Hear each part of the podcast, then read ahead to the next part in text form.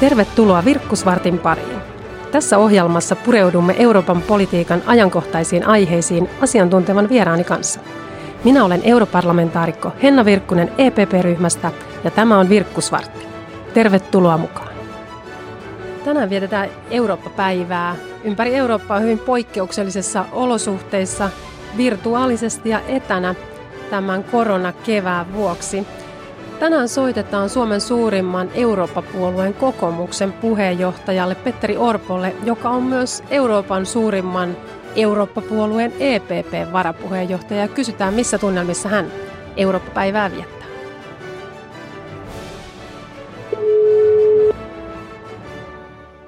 Petteri. Hei Petteri Orpo, tässä soittaa Henna Virkkunen Virkkusvartista. No hei Henna, onpa kiva kun soitit. Tänä vuonna Eurooppa-päivää vietetään varsin poikkeuksellisissa olosuhteissa virtuaalisesti ja etänä. Miten siellä Eurooppa-päivän vietto tänään sujuu?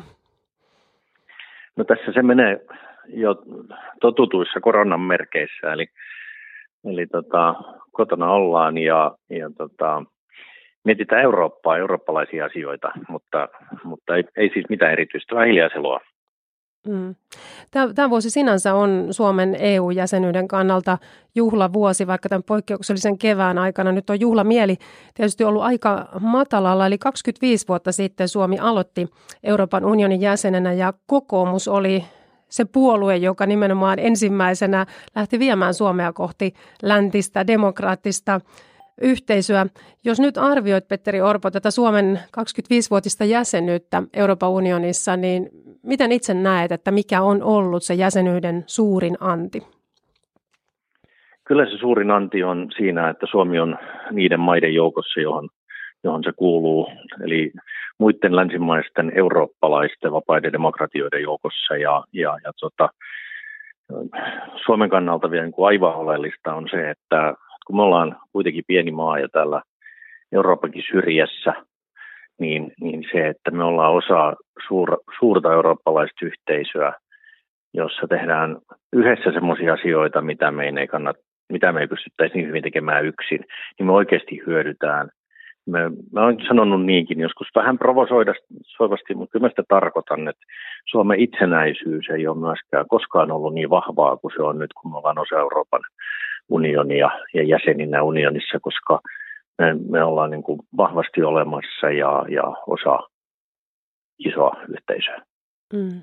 Tässä vuosien aikana, kun Suomi on jäsenenä ollut, niin tietysti Euroopan unioni on aika tavalla muuttunut. On syntynyt euroalue, on nähty iso EU-laajeneminen, on koettu paha talouskriisi, maahanmuuttokriisi ja nyt me ollaan aivan uuden edessä, kun meitä on koetellut iso, iso koronakriisi, ei pelkästään Eurooppaa, vaan koko maailmaa. Miten omasta mielestäsi Eurooppa on kyennyt toimimaan tämän koronakriisin aikana? No pien, pienien alkukankeuksien jälkeen, niin minusta nyt viimeisinä viikkoina ja kuukauden puolentoista aikana, niin Eurooppa on toiminut niin kuin sen kuuluukin tässä tilanteessa, eli, eli koordinoinut toimia, ää, jakanut informaatiota jäsenmaiden välillä, on tehty ennen kaikkea talouden, talouden turvaamiseksi, niin on tehty iso, merkittäviä isoja päätöksiä, ja, ja, tota, sit, ja itse tähän taudin, taudin kukistamiseen liittyviä yhteistyöratkaisuja. Eli mun mielestä nyt ihan hyvin. Siinä alussa, alussa se otti vähän aikansa, että, että me tuntui vähän pahalta, että jos Italiassa, Italiassa ja Espanjassa näytti siltä, että Venäjä tai Kiina on enemmän ollut avuksi kuin Euroopan unioni heidän hädässään, mutta minusta on nyt korjaantunut ja nyt tehdään ihan oikeita asioita. Ja se on nyt tärkeää, että kun komissiossa meidän EPPn EPP-läisen komission puheenjohtaja Ursula von der Leyenin johdolla on aloitettu tämä uudelleenrakentamistyön suunnittelu, eli miten Eurooppa nousee tästä kriisistä, niin se on sitten taas oikein erityisesti sitä, mikä, mikä EUlle kuuluu. Eli mun mielestä nyt, nyt näyttää, näyttää jo hyvältä. Joo, tässä tietysti tämä koronakriisi oli varmasti sillä tavalla vaikea koordinoitava, että kun terveyspolitiikka sinänsä kuuluu jokaisen jäsenmaan oman päätösvaltaan, mutta toisaalta on kyllä käynyt ilmi, että meillä on ollut isoa koordinaation puutetta juuri tässä mielessä, että jokainen jäsenmaa aluksi käpertyi itseensä ja alkoi sulkemaan omia rajojaan, asettamaan jopa vientikieltoja tietyille kriittisille tarvikkeille. Uskotko, että tämän koronakriisin seurauksena tämmöinen yhteinen varautuminen tulee jollakin tavalla Euroopan unionissa muuttumaan? Tulee ihan varmasti, siis ensinnäkin maailma tulee muuttumaan todella paljon tämän myötä. Vielä kaikkea tiedetä, mitä tapahtuu, mutta muutos on varma. Euroopan unioni tulee jollain tavalla muuttumaan ja kehittymään ja meidän rakas Suomemme tulee muuttumaan. Tota, jos, jos sellainen yksi, ja liittyy tähän niin tällaisiin kriiseihin varautumiseen ja huoltovarmuuteen liittyvä tällainen yksi trendi tai ajatus on jo se, että, että halutaan, että, että tämä huoltovarmuus on niin kansallisissa käsissä ja että jokaisen, että se kyky, kyky sitten auttaa kansalaisia olisi niin jatkossa itsellä, niin kyllä mä, mä haluaisin nähdä, että Euroopassa se ei tarkoita pelkästään jäsenmaita, vaan että myös Euroopalla on yhteinen kyky ja yhteinen strategia tämmöisten globaalien kriisien ja, ja vaikkapa sitten pandemioiden varalle. Meidän täytyy Suomessa katsoa ihan omista lähtökohdista osan Euroopan unionia, niin se, että mitä kaikkea meillä pitää olla. Mutta mun mielestä eurooppalainen varautuminen pitää rakentaa siihen myöskin tukemaan sitä kansallista työtä. Nämä kriisit vaan tuppaa olemaan nykyään globaaleja ja kansainvälisiä, niin silloin niissä on aina se yhdessä tekemisen elementti. Olet tosiaan, Petteri Orpo, paitsi Suomen suurimman Eurooppa-puolueen kokoomuksen puheenjohtaja, myös Euroopan suurimman Eurooppa-puolueen EPP-varapuheenjohtaja. Ajatteletko, että tässä äh, kriisissä, mikä me on nähty tämän koronan aikana, niin Suomi olisi voinut toimia jotenkin aktiivisemmin myös eurooppalaisilla foorumeilla? No olisi, olisi voinut, siis Suomi nimenomaan, Suomen hallitus, että minusta se oli onnetonta ja, ja vakava virhe, että Suomen, Suomen hallitus tepeksi osallistumisen tähän EUn yhteiseen suojavaruste hankinta, hankintaan. Ja tota, siinä olisi ollut täysin aikaa, että vaikka Suomi ei ollut osa sitä sopimusta vielä silloin kriisi alettua, mutta koko tämä alkuvuosi oli aikaa reagoida ja lähteä mukaan. Mut, muutama muukin maa, joka ei ollut vielä liittynyt siihen sopimukseen, niin pääsi mukaan siihen. Suomi ei ulkopuolelle ja se oli, se oli vakava töppi. Mutta sitten, sitten jos ajattelee kokoomusta, kun me ollaan oppositiopuolue, että miten me pystytään tässä vaikuttamaan, niin, niin minulla itselleni on ollut todella tärkeä, tärkeä tietolähde ja kanava se, että kun on EPP-varapuheenjohtaja, niin ne keskustelut, mitä on käyty eurooppalaisten kollegoiden kanssa ja EPP-puheenjohtaja tässä hallituksen pöydässä, ja jo vaikka sellainen esimerkki, että jo pari kuukautta sitten kokouksessa.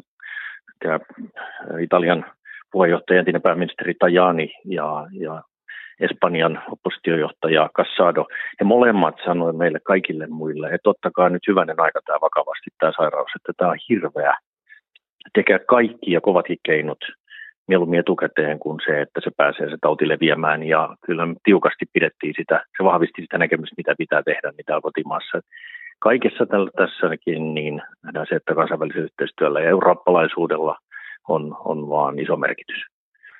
Tässä on viime viikkoina todellakin nähty, että mikään jäsenmaa ei yksin pysty tätä virusta nitistämään, vaan siihen tarvitaan todella tiivistä eurooppalaista ja myös kansainvälistä yhteistyötä. Me on ennen kaikkea koettu nyt kevään aikana erittäin iso kansanterveydellinen kriisi, mutta tästä on seurannut myös iso talouskriisi näistä liikkumisrajoituksista, joita on jouduttu asettamaan.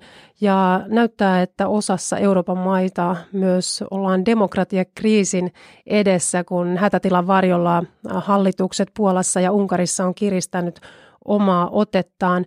Mitkä ovat sinun näkemyksen mukaan ne seuraavat askelmerkit, mitä Euroopan täytyy nyt ottaa, että päästään tästä kriisistä entistä vahvempana eteenpäin? No ensinnäkin niin tässä kriisin keskellä niin EU, EUlla pitää olla vahva ote just niissä yhteisissä kriisin hallintatoimissa ja sitten vahva ote myöskin siinä, että EUlla, EU luo perustan sille, että Euroopan talous pystyy palautumaan ja että meidän pankkijärjestelmä säilyy pystyssä ja euro, eurovaluuttamme mahdollisimman vakaana. Nämä niin ensimmäiset asiat, mitkä pitää hoitaa. Plus sitten se purkutoimet, että kun lähdetään näitä, näitä rajoituksia jäsenmaissa purkamaan, niin niissä tehdään se hallitusti ja yhdessä, ettei esimerkiksi nämä rajojen avaamiset ja tämän liikkumiseen liittyvät kysymykset, että niissä mentäisiin yhtä jalkaa toinen tosiaan informoiden. Mutta sitten sen jälkeen niin kyllä meidän täytyy pysähtyä siihen, että, että, että kun tämä ei nyt ollut ensimmäinen kerta valitettavasti, että eurooppalaisia arvoja poljetaan ja, ja nämä maatkin, jotka, jotka on tehnyt kyseenalaisia ratkaisuja tässä politiikassa, niin ne on, ne on samoja, joiden kanssa ennenkin on keskustellut ja Euroopassa käyty. Niin kyllä, kyllä Euroopalla täytyy olla todella tiukka ote siihen, että, että länsimaiset arvot, joihin Euroopan unioni perustaa ihmisten vapaus, demokratia, sananvapaus, että nämä, nämä näistä oikeusvaltio, että niistä, ei voi tinkiä edes kriisin aikana, nimenomaan kriisin aikana, jos joskus, niin niiden pitää turvata kansalaisten ää, tota, oikeuksia. Ja tähän täytyy tosi tiukasti puuttua. Se on sekä se on komission asia, se on Euroopan parlamentin asia, mutta se on myöskin jäsenmaiden asia. Ja kaikilla foorumeilla tämä täytyy nostaa esille. Itse tulen ja olemme pitäneet jo yllä Unkarin osalta ja veljespuolueemme, toistaiseksi veljespuolueemme Fidesin osalta yllä sitä, että meidän mielestämme he eivät enää kuulu meidän EPP-perheeseen ja että heidät pitäisi erottaa. Tämä asia tullaan käsittelemään näillä näkymin syksyn, syksyn tota, EPPn puoluevaltuustokokouksessa. Tämä on tietysti äärimmäisen tärkeä asia, koska näin kriisinkään aikana, vaikka meillä on paha kansanterveydellinen kriisi ja talouskriisi esillä, niin ei tällaisia perusarvoja pidä ja niihin liittyviä ongelmia lakaista maton alle, koska se oli kuitenkin yksi tärkein syy, minkä takia Suomikin on liittynyt Euroopan unioniin, että on haluttu hakeutua osaksi läntisiä demokraattisia maita ja niiden muodostamaa yhteisöä. Ja tätä ei ole varaa kyllä rapauttaa, että erittäin tärkeä asia pitää tätä esillä. Nyt aika paljon tällä hetkellä eurooppalainen yhteistyö myös ja sen puute kilpistyy tähän taloudelliseen tilanteeseen. Siellä osa jäsenmaista on, Unkar, tai tuo Italia, Italia etunenässä on hyvin pettynyt niihin toimiin, mitä se on saanut ja pettynyt siihen tukeen, mitä se on saanut Euroopan unionilta ja haluaa nyt ennen kaikkea, että taloudellisesti ollaan Italiaa tukemassa. Miten itse näet, että tämä talouspaketti tästä eteenpäin pitää Euroopan unionin sisällä rakentaa, että päästään kohti kestävää kasvua ja tästä vaikeasta tilanteesta eteenpäin? Mm, mm, mm. Tota, mä itse ja, ja kokoomus, itse asiassa Suomi on, on pitkään edustanut sitä linjaa, että, että jokaisen maan pitää vastata omasta taloudestaan ja että yhteisvastuuta ei pidä, ei pidä lisätä. Euro, eurokriisin ja pankkikriisin aikana niin me ollaan luotu Euroopan rakenteita, joilla pystytään ratkomaan, tai meillä on työkaluja ratkoa sekä, sekä mahdollisia pankkijärjestelmäkriisejä että sitten eurojärjestelmäkriisejä. Me ollaan kuitenkin niin suurten kysymysten ääressä, koska tämä ei ole normaali, normaali kuin suhdanne heittely, vaan tämä on tästä viruksesta johtuva hyvin poikkeuksellinen tila. Et silloin meidän täytyy varmasti hyväksyä se, että jos osoitetaan solidaarisuutta ja pakostakin, koska emme voida päästä esimerkiksi tuosta vain niin kuin Italian pankkijärjestelmää romahtamaan, niin meidän täytyy osa, osoittaa tässä solidaarisuutta jonkun verran. Mutta, mutta koko ajan täytyy muistaa, että, että, se kuitenkin lisää, jos mitä tuo yhteisiä toimia me tehdään, jos me tuetaan Etelä-Euroopan maita, Italiaa tai Ranskaakin, niin se kaikki lisää yhteisvastuutamme. Me vastuuta lisätään nyt jo koko ajan EKPn hyvin voimakkaalla, voimakkaalla tota, tukiosto-ohjelmalla, niin sen takia niin kuin jossain vaiheessa sen rahan jakaminen, yhteisvastuun lisääminen pitää loppua. Sen takia minusta nämä on nyt hyviä esityksiä, mitä komissiolta on tullut pöydälle, jossa mietitään nyt alkavan rahoituskehyksen tai ylipäänsä kuin EU-budjetin rahoituskehyksen käyttämistä ja avaamista myöskin näille tällä niin kuin koronaelvytystoimille ja tukitoimille, ja siihen päälle sitten EKP-toimet ja mahdolliset sitten Euroopan vakausmekanismin kautta tehtävät tukitoimet, niin minusta niistä pitäisi löytyä sellainen paketti, joka ei kohtuuttomasti lisää yhteisvastuuta, mutta pitää luottamuksen yllä sekä pankkijärjestelmään että euroalueeseen ja, ja estää Italian kaatumisen. Mutta kyllä tässä niin kuin Italian osalta ongelma on se, että kaikkien vuosien kovasta paineesta huolimatta, niin he ei ole pystynyt ratkomaan niitä isoja ongelmia, jotka riskejä, jotka liittyy pankkijärjestelmään ja pankkien ja Italian valtion väliseen velkasuhteeseen. Eli ne tulee ne samat, samat ongelmat sieltä aina esiin. Että kyllä ne, ne, jos me halutaan tästä kestävä tästä meidän eurojärjestelmästä, niin, niin nämä ongelmat pitää, myöskin nämä pitää kriisin jälkeen taas kerran ottaa pöydälle vakavasti. Kyllä, eli ensimmäisiä kriisipaketteja on nyt tänä keväänä rakennettu ja lisää ehdotuksia on nyt komissiolta tulossa. Ja varmasti on niin, että tämä taloudellinen tilanne tulee jatkumaan aika vaikeana pitkään ja varmasti joudutaan vielä näitä keskusteluja myös EU-pöydissä jatkamaan. Petteri Orpo, meillä on tässä takana hyvin poikkeuksellinen koronakriisin sävyttömä kevät, joka varmasti tulee muuttamaan Euroopan unionia myös monella tavalla ja Suomenkin toimintaa. Tästä on opittu ja täytyy kehittää toimintoja, mutta jos olisi yksi sellainen asia, minkä voisit Euroopan unionissa muuttaa, niin mikä olisi se asia, minkä muuttaisit, että Euroopan unioni olisi entistä toimivampi ja vahvempi? Saanko aloittaa mahdottomasta? Haluaisin, haluaisin perua Brexitin.